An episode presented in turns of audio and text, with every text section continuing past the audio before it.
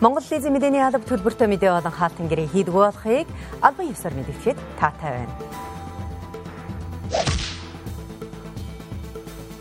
Оройн төргийн үзэгчтэй оргил цаг мэдээллийн хөтөлбөр эхэлж байна. Өнөөдрийн хөтөлбөрөөр Нэмэгдсэн үрдгийн албан татварын буцаан олголтыг 5% болгон нэмэгдүүлэх өргөдлийг Petition цэг парламент цэгийн мэн холбоосоор авч байна. Макро эдийн засгийн үзүүлэлт сайн байгаа ч иргэдийн амьдралд нөлөөлөхгүй байна. Игтэйд сургуулиудын чансаагаар хамгийн сүүлд эрэмблэгдсэн сургуулиудад үйл ажиллагаагаа сайжруулах тодорхой хугацаа өгнө. Эдгээр боломжсод мэдээллийн дэлгэрэнгүй хөрөх болно.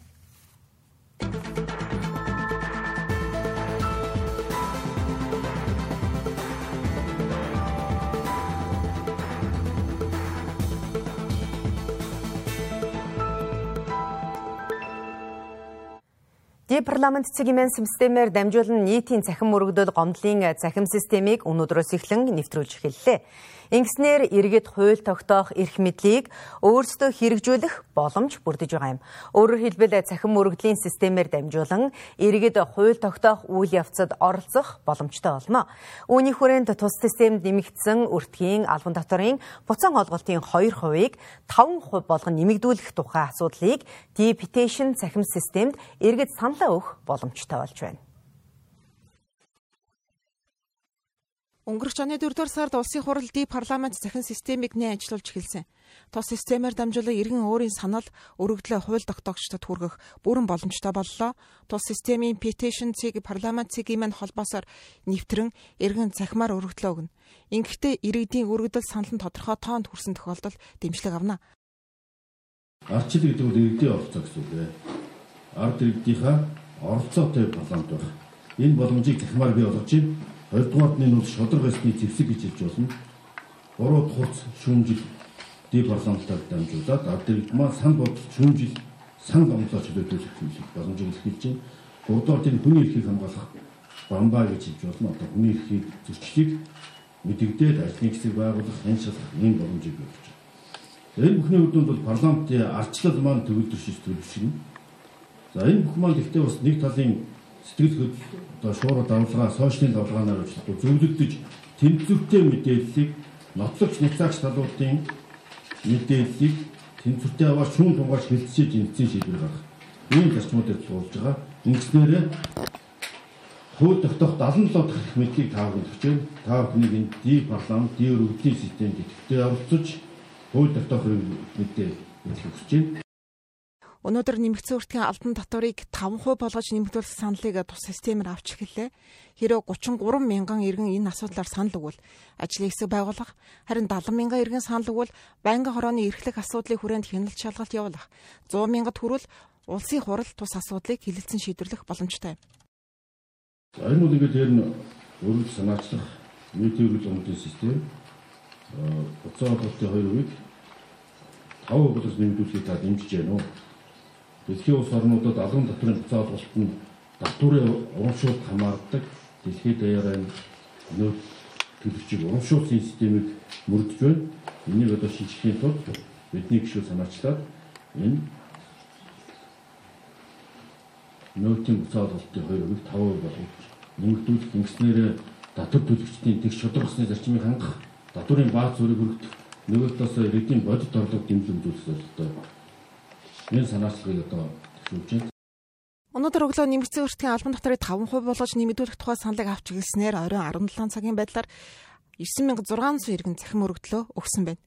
Тус асуудлаар өнөөдрөөс эхлэн 1 сарын хугацаанд санал авна. Улсын хурлын эдийн засгийн байнгын хорооноос өнгөрөгч 7 хоногт COVID-19 цар тахлын онцгой байдлын үед засгийн газраас авч хэрэгжүүлсэн төсөл хөтөлбөрүүдийн санхүүгийн зарцуулалт, зээл тусламж, аж ахуйн нэгжийн хандив зэргийг олон нийтэд ил болгох асуудлаар энэ сарын 23, 24-ний өдрүүдэд сонсгол зохион байгуулахаар тов гаргасан байна. Өнөөдөр улсын хурлын эдийн засгийн байнгын хорооны хуралдаанаар тус сонсголыг зохион байгуулах үр бүхий ажлын хэсгийн мэдээллийг сонссон байна.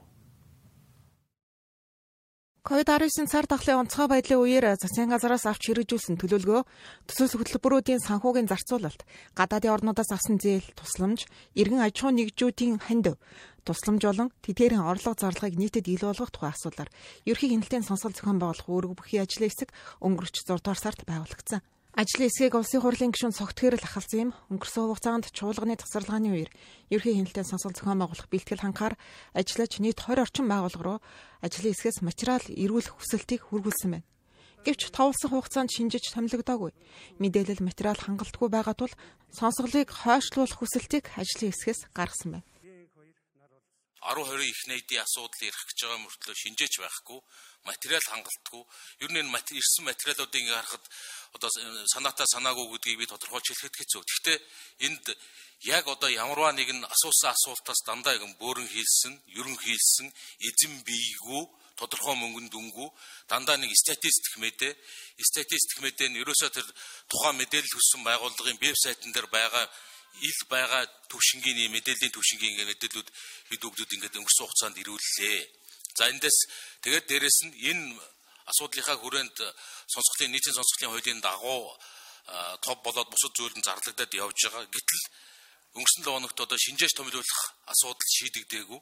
А тэгвэл байнгын хорооны дарга бол төсвийн асуудлыг шийдэж өгье гэж ярьж ирсэн. Тэгвэл эрс хүрээгүй шалтгаанаар шинжээч байхгүй. Тэгэхээр бид нэр одоо ийм том хэмжээний сонсголыг ийм том хэмжээний сонсголыг мэдээлэл дутмаг дутмаг мэдээлэл дээр шинжээч байхгүй шинжээчгүй гэдэг чинь нэгдүгээрт мэдээлэл дутмаг хоёрдугаарт нь бид нэр сонсголд оролцож байгаа гишүүд хэд субъектив байдлаар асуудалд хандах хэд ус төрсөн байдлаар асуудалд хандах ийм нөхцөл байдал үүсэж байна. Тэгээд сонсголыг анханасаа санаачилсан усын хуралд гарц намын бүлгээс энэ сонсгол зохион байгуулах ажлыг санаачилсан.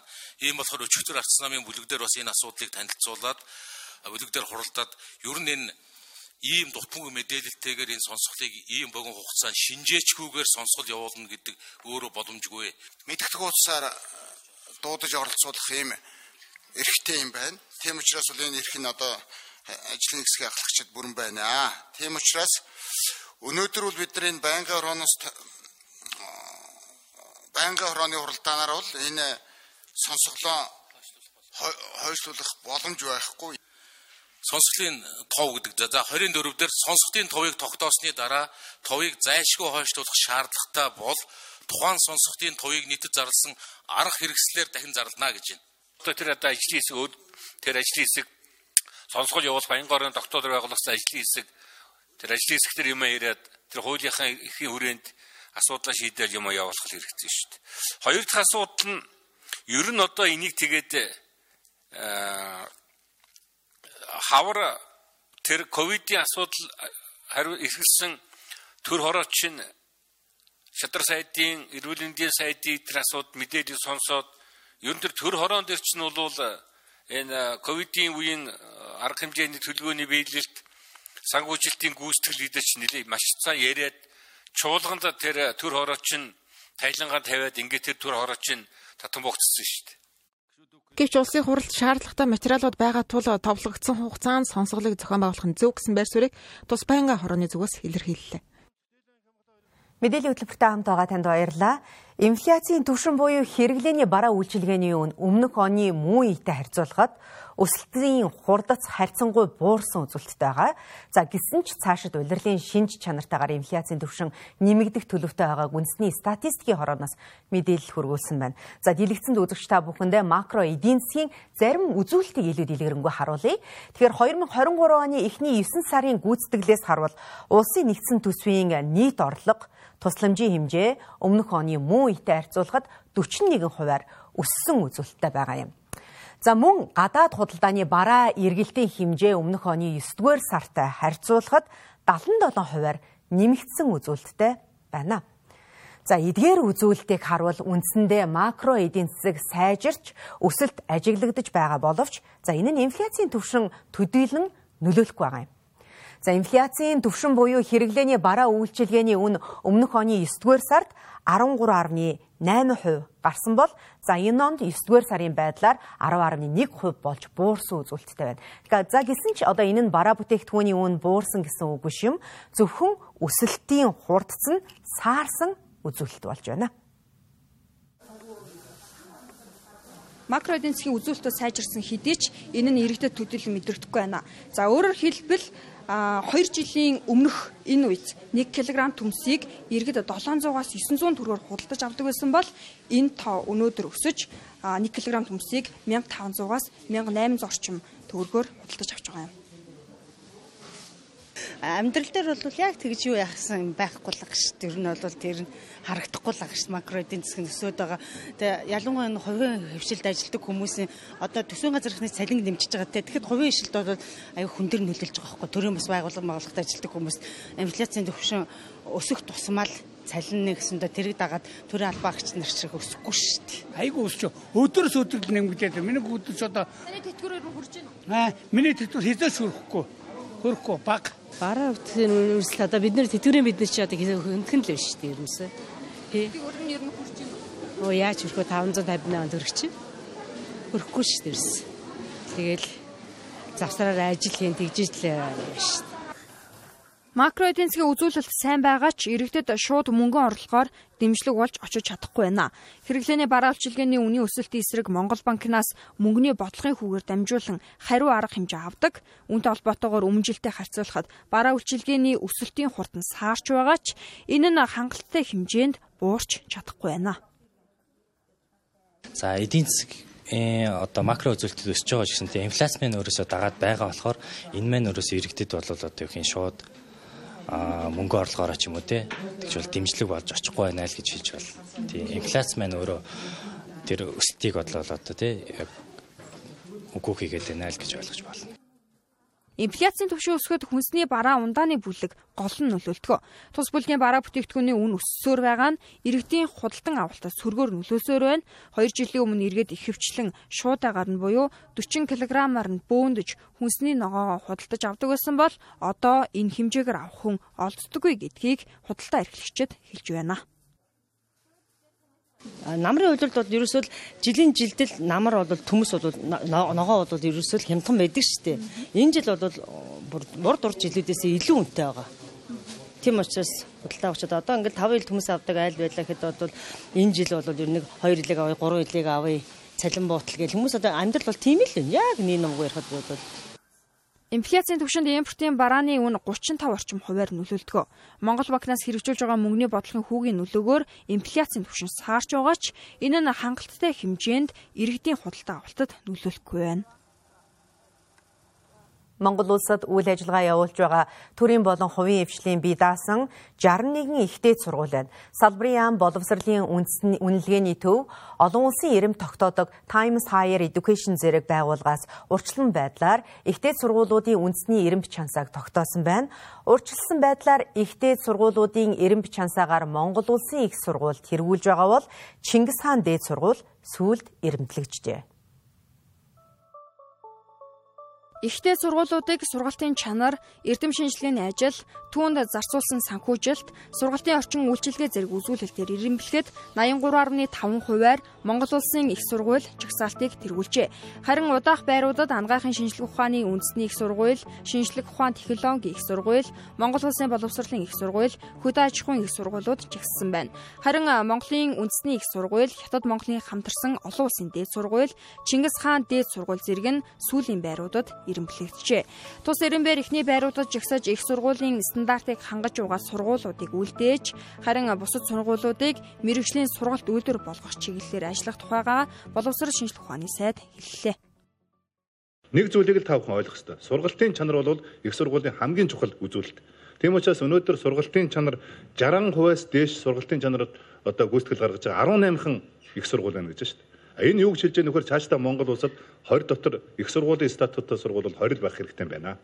А бусд нь бол одоо коллеж, мэрэгжлийн болон техникийн сургууль хэлбэрээр одоо зохион байгуулагдах ийм ийм л одоо хөгжлийн хэрэгцээ хандлага байна гэдгийг ойлгох хэрэгтэй байхгүй юу? Урдчилсан байдлаар ихтэй сургуулиудын ирэмбээр 60%-аас дээд сургалтын чанар гаргасан ердөө 18 сургууль юм а. Үүнээс харуул сургалтын чанарыг сайжруулах нэн шаардлагатай байна. Мөн тус ирэмбээр хамгийн сүүлд ирэмлэгдсэн сургуулиудад үйл ажиллагаагаа сайжруулах тодорхой хугацаа өгнө гэдгийг салбарын сайд хэлж байна. Та бүхэн хамгийн сүүлд ирэмлэгдсэн энэ Чингис хаан дээд сургууль, Хятад Монголын хамтарсан дээд сургууль, нөгөө Монголын үндэсний их сургууль бол хамгийн сүүлд ирэмлэгдэж гарч байна шүү дээ тийм ээ. За энэ бол цаашаа их сургууль байх одоо ямар ч боломжгүй гэсэн үг. За буцаад одоо энэ хамгийн сүүлээр ирэмлэгдэж байгаа сургуулиудын бид нар үйл ажиллагааг сайжруулах хугацаатай өргөн нөгөө талаас одоо ангиллын асуудлуудыг бид нэр ирэх чахаас өөр аргагүй болж байна л гэж ойлгож байна. Ихтэй сургуулиудын 90 бич жагсаалт нь сурагч ямар мэрэгчлэр тус сургууль суралцуул чанартай эсэх үнэлгээ, мөн тус сургуулийн суурь түвшнээ тодорхойлох, үүнээс гадна ирэмбэд дээгүрч гисэн сургуулиудын оюутнуудад сургалтын зээл түлхүү олгох зэрэг боломж нэгдэж байгаа юм а. А цаашид бол яг үгээр суралцагч энэ сургуульд аль чиглэлээр суралцвал одоо надад бол ямар боломжууд олох юм бэ гэдгийг энэ зүйлээс харж мэдэх, мэрэгжлээ сонгох боломжийг нас олгож өгч байгаа гэж ойлгож байна. А ер нь бол энэ үзүүлэлтүүд нь гүйцэтгэлийн үзүүлэлтүүд, гүйцэтгэлийн түлхүүр үзүүлэлтүүд бол дандаа нөгөө хэмжигдэхүйц байдаг учраас энэ сургуулиуд өөрийнхөө суур төвшнийг тодорхойлоод энэ төвшнийгээ бид нэр одоо энэ зардлынхаа хэмжээг одоо төдөр нэмэгдүүлээч гэдэг юм хөрөх төвшнээ тодорхойлж энэ үйл ажиллагаагаа төлөвлөх боломжийг олгож байгаа гэж бас бодож байна. Урдчилсан байдлаар ихтэй сургуулиудын үндэсний ирэмб чансааг тогтоож байгаа нь олон улсын шаардлага хангасан дээд боловсролын сургалтын байгууллагыг бий болгож чанарыг дэвшүүлэн олон улсад ирэмблэгдэх нөхцөл бүрдэн хэмээн мэрэгчлэтнүүд үзэж байна. Өргөжлүүлэн зарим үйл явдлын товч мэдээллийг одоо хүргэе. Хүүхдийн эрх хамгааллын асуудал манай улсад тулгамдж байгаа юм а. Тэгвэл улсын хурлын хууль зүйн байнгын орооноос хүүхдийн эрхийг хамгаалах хангалттай холбоотой асуудлаар улсын хурлын хяналтын сонсгол ихэр болжээ. Хяналтын сонсголыг энэ сарын 25 зохион байгуулна. Сонсголт төрийн байгууллага албан тушаалтан иргэн хуулийн этгээд болон шинжээч ажиглагч нар оролцох юм а. Монгол Улсын нийгмийн эдийн засгийн 2023 оны эхний 9 сарын үзүүлэлтийг үндэсний статистикийн орооны хамтын ажиллагаа арга зүйн хэлцээс танилцууллаа. Тодорхойлбол 2023 оны эхний 9 сард нийгмийн халамж үйлчлэгэнд хамрагдагчид 2.5 сая иргэн болж өмнөх оны үеэс 5.3 мянган иргэнээр буюу 0.2% өссөн байна. Үүнд хүүхдийн мөнгөний тэтгэмж 51.5%, олон хүүхдэд өрх толгойсон их эцгийн тэтгэмж 9.6%, нийгмийн халамжийн тэтгэвэр тэтгэмжийн үйлчилгээ 11.8%, бусад 27.1%-ийг эзэлж байна. Харин нийгмийн халамжийн тэтгэвэр тэтгэмж тосломж үйлчилгээ хөнгөлөлтөнд 2023 оны эхний 9 сард нийт 1.6 их найт төгрөг олгосон байна. Нийслэлийн засаг даргын хамын газар Монголын хуульчдын холбоотой хамтран нийслэлийн иргэдийн хууль эрх зүйн боловсролыг дээшлүүлэх үйл ажиллагааны хүрээнд сар бүрийн 3 дахь 7 хоногийн 5 гарагт иргэдэд хууль эрх зүйн зөвлөгөө бүргээ өгөх хөтөлбөрийг тогтмол зохион байгуулдаг. Энэ сарын өдөрлөг маргааш буюу 10 дугаар сарын 18-нд нийслэлийн үйлчлэгээний нэгдсэн төвүүд болох Драгон, Мишель Экспо, Дөнжин гаруй Баян хошуу, Хороолын эцэст байрлах ийм арт болно. Тимээс иргэд маргааш өглөөний 9-өөс 17 цагийн хооронд нийслэлийн үйлчлэгээний нэгдсэн төвүүдэд очиж иргэний, захиргааны, эрүүгийн гэр бүлийн гэрээний эрх зүйн зэрэг өөрт тулгамдж буй хууль эрх зүйн асуудлаар үн төлбөргүй зөвлөгөө тусламж авах боломжтой юм а.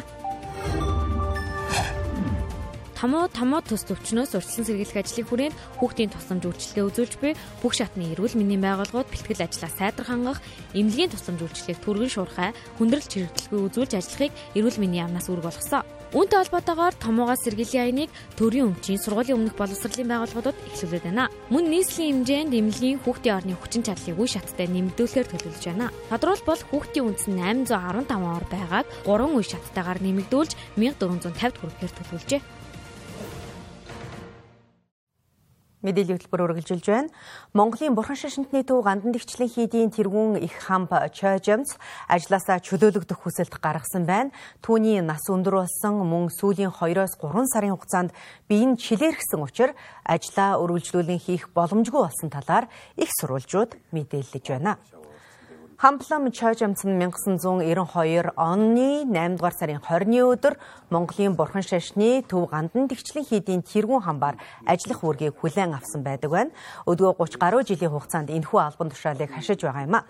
Тэгвэл Монголын Бурхан шашинтны төв гандан тэгчлийн хийдийн тэргүүн их хамб Чойжамц ажлаасаа чөлөөлөгдөх хүсэлт гаргасан байна. Энэхүү асуудлаар Төв гандан дэгчлийн хийдийн олон нийтэд харилцах мэрэгжилтнээс тодруулахад тус мэдээллийг үгүйсгээгүй бөгөөд албан мэдээллийг маргааш буюу 10 10 дугаар сарын 18-ны өдөр олон нийтэд танилцуулах юм байна. Дараагийн мэдээллийг үзэгч та бүхэндээ хүргэе. Мянганы сорилтын сангийн дэмжлэгтэйгээр манай улсад 2012 онд төслийн зуухыг хэрэглээнд нэвтрүүлж эхэлсэн. Тухайн үед нийслэлд 120 гаруй мянган өрх төслийн зуухыг хөнгөлөлттэй үнээр авч байжээ. Уг зуухыг хэрэглэж эхэлснээс хойш хугацаанд нийслэлийн агаарын бохирдол мэдэгдэхүйц хэмжээгээр буурч байсан хэдий ч 2014 онд хийсэн тооллогоор нийслэлийн айл өрхүүдийн ердөө 55% нь төслийн зуухыг хэрэглэж байгаа нь тогтоогдсон байна. Харин одоогийн байдлаар нийслэлийн дийлэнх айлууд төслийн зуухыг хэрэглэхгүй байгаа юм байна. Учир нь сэлбэг төхөөрөмж ховор шинийг худалдан авахд хит өндөр үнэтэй зэргээс шалтгаалдаг байна. Шахмал түлшийг хэрэглээнд нэвтрүүлж эхэлснээс хойш буюу 2019 оноос эхлэн энэ оны эхний 6 сар хүртэлх хугацаанд 147 хүн угаартаж нас барсан байна. Нас баралтын дийлэнх шалтгаан 100 яндангийн бүрэн бүтэн аюулгүй байдал алдагдсантай холбоотой юм. Мөн угаар алдсан тохиолдлын 80 орчим хувь нь энгийн буюу төмөр зовхноос шалтгаалсан гих судалгаа байна. За нийслэл төслийн зуухыг хэрэглэж ихэлснээр 10 гаруй жилийн хугацаа өнгөрсөн байна. За энэ хугацаанд айлуудын зуух элэгдэлд орж хэрэглээнээс хасагдсан байгаа юм. За зах худалдааны төвүүдэд шин зуухыг худалдаалдаг үнийн хувьд 850-аас сая 300 орчим мянган төгрөгийн үнэтэй байдаг. За иргэд боломж бололцоондоо тааруулан их хөвчлэн төмөр зуух буюу уламжлалт зуухыг худалдан авах нь элбэг байдаг байна. Хөө хүмүүс л шүү дээ. Хөө хүмүүс л хийж байгаа дээ бүдүү төмрийнхөө нэмгэн зузаанаас янз янз дээ энэ хувийн юуны зохнууд чинь уламжлалт зовх гэдэг байгаа чинь. Төслийн зовх. Төслийн зовх болохоор Туркээс ирж байгаа. Туркээс ирж байгаа. Тэгээд монголчууд бас өөрсдөө хийж байгаа. Аа тэгээд урдаас бас хийж байгаа. Ямар ч байсан нэг төслийн зовх чинь халуунаа барих чадвар нь арай илүү шүү дээ. Нөө энгийн зовноос чинь. Өглөө гарлаж чад ороо болол ер нь энэ дулааханд бол 24 цаг барина ш. Халууна бариад байгаа дөө. Сайн шүү өглөө нэг хийгээл ороо нэг утаас өмнө хийчих тэгэл даад юм байлээ. Уг нь уг нь бол тэгдэм байл. Зааж үнэн нэхлээр авч чадахгүй юм да. Төслийн 100 одоо төрүүчийнхэн нормд ус олж байна. Тэр чинь нөгөө юу ягаад шатаад одоо хайлаад гэх юм. Тэгэл шавар наагаал, цемент наагаал, төмөр наасаар уугаал тэгэл дуусчих шүү дээ. Тэгээ одоо Одоо яах юм? Одоо өөр 100 авах гар чинь 7 800 мянга гэл одоо энэ юундаар байж штэ. Тэгээ тэрийг чи мань шиг нэг тэтгэврийн 500 та усууч яаж хүч хөрөх юм бэ? Юугаар нь хоол идэх юм тийм биз дээ. Одоо хуучин нэг өгсөн зүухнууд чинь бүгд яачаад байгаа штэ.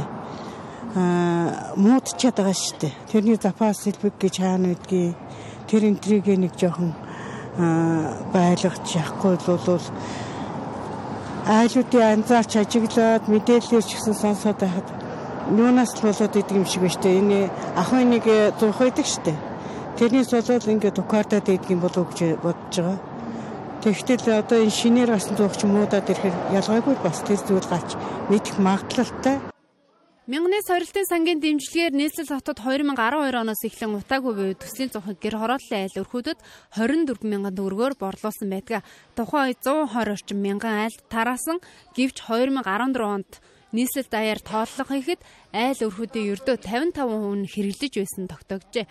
Харин одоогийн байдлаар ихэнх айл өрхүүдийн төслийн 100% илэгдсэн бүрэн бүтэн байдал алдагдсан байж болцсохгүй юм а. За айлд бол үлзий зуух арай жижиг зуухан байсан.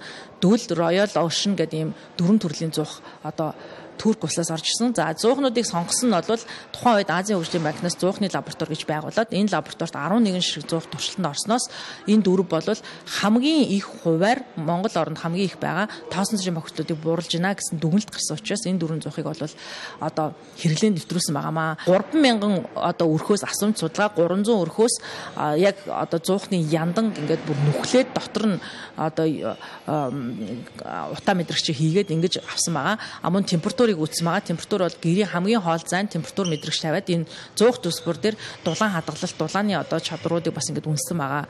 За ингэж судалгааны үр дүнд болохоор Үлзий зуухан дээр болохоор нүүсний хэрэглээ 26% буурч утааг 89% бууруулсан байна.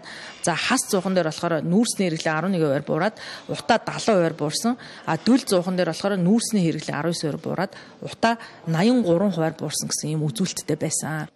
Утаагүй төслийн 100%-ыг хэрэгжүүлж эхэлснээр Улаанбаатар хотын агаарын бохирдлын хэмжээ мэдэгдэхүйц хэмжээгээр буурсан үзүүлэлттэй гарч байжээ. Учир нь төслийн 100-ын түлшийг удаан хугацаанд шатаадаг, халуун барил сайтай зэрэг олон давуу талтай юм. Мөн иргэдийн зүгээс энгийн 100%-ыг хэрэглэхээс илүүтэй төслийн 100%-ыг хэрэглэхийг илүүд үздэг байна.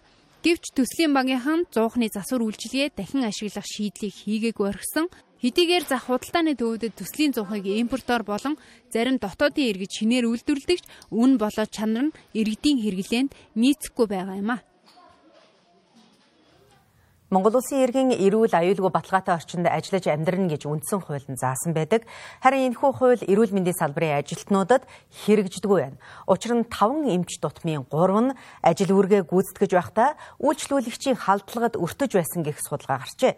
Иймд эрүүл мэндийн байгууллагад ажиллагчдын эрхийг хамгаалах, аюулгүй орчинд ажиллах боломжийг сайжруулах шаардлагатай байгааг мэрэгжилтнүүд хэлж байна. Судалгаагаар эрүүл мэндийн салбарт ажилладаг 5 эмч дутмын 3 нь үйлчлүүлэгчийн халдлагад өртөж байсан нь тогтоогджээ. Ялангуяа анхан шатны эмнэлэг болон 2 дахь шатлалын эмнэлгийн эмч нар халдлагад өртөх тохиолдол их байдаг юм байна. Үйлчлүүлэгчид ихэвчлэн бие махбодын болон сэтгэл санааны хүчирхийллийг эмч эмнэлгийн байгууллагын ажилчдад үйлддэг байна. Мөн сүүлийн жилүүдэд эмч нарын нэр хүндэд халдсан тэднийг харлуулах мэдээ мэдээллийг хэвлэл мэдээллийн хэрэгслээр ихээр гаргадаг болсон эрүүл мэндийн байгууллагын нэр хүндийг унгаах нэгэн шалтгаан болжээ эмч хүний одоо хийсэн эрүүл мэндийн салбарт хөгжиж байгаа хүчлийг илүү төлхөө ярихаасаа илүү ямар нэгэн эмчийн алдааг илүү ярьдаг. Ер нь эмч нар алддаг алдаж болно. Энэ бол алдаа. Харин хамгийн гол нь алдаагаа засах тэр алдаагт ямар нэгэн одоо юмч давтахгүй байх нь л айгүй чухал. Энэ бол ерөөсө олон улсын одоо дэлхийн нийтийн эмчнэрийн одоо баримтлага. Ерөөс дэлхийн нийтэд эмчийн алдааг бэждэг. А яагаад гэвэл тэр алдаанаас дараагийн эмч алдахгүй байх асуудал. Гэтэл манайх нэг жоохон алдааг айгүй том шансаас болгож гаргадаг. Эндээс болоод иргэд олон нийт ард түмэн эмчнэртэй итгэх итгэлгүй болцсон. Энэ бол айгүй том одоо эмгэнэл айгүй том гамшиг. Тэгэхээр юу гэж хаашаа хэлэх вэ гэхээр ер нь эмчийн нэр хүндийг өсгөх хэрэгтэй, эмчийн нэр хүндийг хамгаалах хэрэгтэй, тэднийг одоо алдаанаас сэргийлэх хэрэгтэй. Инхийн тулд салбарын бодлогыг зайлшгүй хэрэгтэй. Дэлхийн улс орнуудын судалгаанаас харахад эмчнэр аливаа асуудалд нухацтай шинжлэх ухаанчаар ханддаг онцлогоо шалтгаалan өөрсдийн эрх ашигаа хамгаалах тэмцэх хандлага нь сул байдаг байна. Иймд эрүүл мэндийн ажилчдын эрхийг тухайн төрийн захиргааны байгууллагууд бодлогын төвшөнд анхаарах шаардлагатай байгаа юм а. За энэ хүн тодорхой одоо ажил хөдөлмөр эрхэлж байгаа хувьд хөдөлмөрийн аятаа, таата нөхцлөөр хангагдах эрхтэй. Тэгэхээр энэ эрх талаас нь бол хүний эрхийн үндэсний комисс бол анхаарал хандуулж одоо эмч нарын хөдөлмөрлөх нөхцөл, ажлын байрны орчин, цалин хөлс, сэтгэл зүйн болон одоо эрүүл мэндийн нөхцөл байдал ямар ямар байна вэ гэдэг дээр бол үнэлт дүгнэлтөж холбогдох байгууллагуудад нь одоо санал уламжилж энийг бол шийдвэрлүүлдэг байгаа. За энэ дээр хамгийн гол үүрэг гүйцэтгэх ёстой байгууллага бол тэр эмчнэрийг хамгаалах одоо үүрэг бүхий одоо төрийн захиргааны байгууллагууд нь энэ дээр бол илүү сайн ажиллах ёстой гэсэн юм барь сурдаг. Хэдийгээр эмч эмнэлгийн байгууллагын нэр хүнд иргэдийн дунд муу байгаа хэдий ч манай улсын эрүүл мэндийн ажилтнуудын чадвар дэлхийн бусад улстай өрсөлдөх хэмжээний өндөр түвшинд байдаг гэдгийг албаныхан онцолж байлаа. Монголын кино салбарт гадаад харилцааг өргөжүүлэх уран бүтээлчдийг дэмжих зорилготой Улаанбаатар олон улсын кино наадам 15 дахь жилдээ зохион байгуулагдаж байна. Тус наадмын нээлтийн үзүүрээр Венецийн олон улсын кино наадмаас шилдэг эрэгтэй дүрийн шагналыг хүртсэн Сэр сэр салхи уран сайхны кино сонгогдсон байна. Мөн нээлтийн үеэр гол дүрийн жүжигчний шагналыг албан ёсоор гардууллаа. Монголын кино урлагийн салбарыг хөгжүүлэхэд хувь нэмэр оруулах, кино уран бүтээлчдийн олон улсын хамтын ажиллагааг нэмэгдүүлэх, дэлхийн нэр хүндтэй наадмуудад шалгарсан кино бүтээлийг Монголын үзэгчдэд хүргэх зорилготой 15 дахь удаагийн Улаанбаатар олон улсын кино наадам 10 дугаар сарын 16-наас 22-ны өдрүүдэд зохион байгуулагдаж байна. Энэ жилийн нээлтийн үзүүрээр Сэр сэр салхи уран сайхны кино сонгогдсон байна. Тус кино нь дэлхийн нэр хүндтэй Венецийн олон улсын кино наадмын Оризонти хэсэгт Монгол улсаас анх удаа сонгогдоо зогсохгүй шилдэг эрэгтэй гол дүрийн шагналыг хүртсэн юм а. Монгол үзэгч нартайгаа уулзахаас жоохон айдас бол байна. Тий. Яах бол гэсэн бодол бол тооцохгүй л байна. Гэхдээ Монгол үзэгч нартайгаа уулзах амар хүлээсэн. Айгүй удаа хүлээсэн. Тэгээ сая Бусааны үзэгч нартай Солонгос үзэгч нартай уулзсан. Айгүй бас гоё хүлээж авч илээ. Аз үзэгчүүд яаж хүлээж авах вэ? Яагаадсан аахгүй. Гоё бас гоё хүлээж авч илээ. Шагналын үед гэх юм бол яг яг юу гэж хэлхий мэдэхгүй байна яг би авсан гэдэгтээ одоо л итгэхгүй л байгаа тийм. Яг гар дээр авч ижил итгэх. Тэгвэл нээлтийн үеэр тэргэлд шилдэг эрэгтэй гол дүрийн жүжигчний хар арслан албан ёсоор гардуулан өглөө.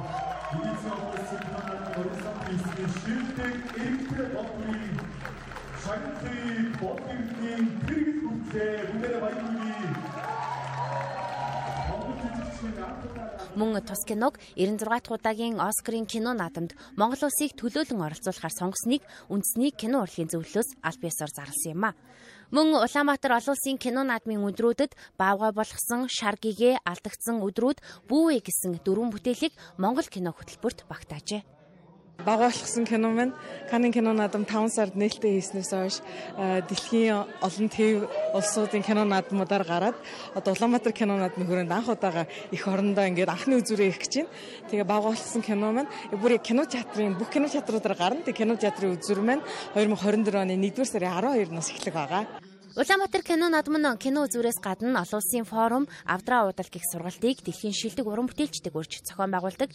Ингэснээр цаашид дэлхийн томоохон кино наадмуудын чансаанд дүүцхүйц наадам болоход алхам алхмаар ойртуулж байгааг зохион байгуулагчид онцолж байна кино наадам маань одоо олон улсын статустай болоод өнгөж 10 жил болж байгаа. Тэгэхээр хэрвээ хүнээр тооцох юм бол дөнгөж хөлд орох гээд явж байгаа хүүхэд ахгүй юу. Тэгэхээр бид нар одоо жишээлбэл одоо дэлхийн одоо 70 80 жил болсон кино наадмуудтай харьцуулах юм бол тий манай энэ фестивал бол одоо өөрийнхөө хөгжлийнхөө жамаар ингээ хөгжөөд явж байгаа. Тэгэхээр бид нар энийг ингээд нэг хурцах гад албагүй тий яг жамаар нь явуулаад харин бид нар тэр одоо 70 80 жилийг нөхөх энэ богинохон хугацааг одоо бид нар ашиглах хэрэгтэй байгаа. Яг бол тэд нар ингээд бидний энэ хийгээгүйг хийцэн хүмүүс ахад заавал тэдний хийсэн алдааг бид нар хийх биш те харин яг одоо болж байгаа олон улсын тенденцээс нь суралцаад тэгээ тэрийг ингэж Монголдо гой нутагшуулад олон улсын энэ чин чанартай наадмаа ингээд айжм айжмаар сайжруулж авах юм боломж нь Монгол улсад бол бэлэн байгаа.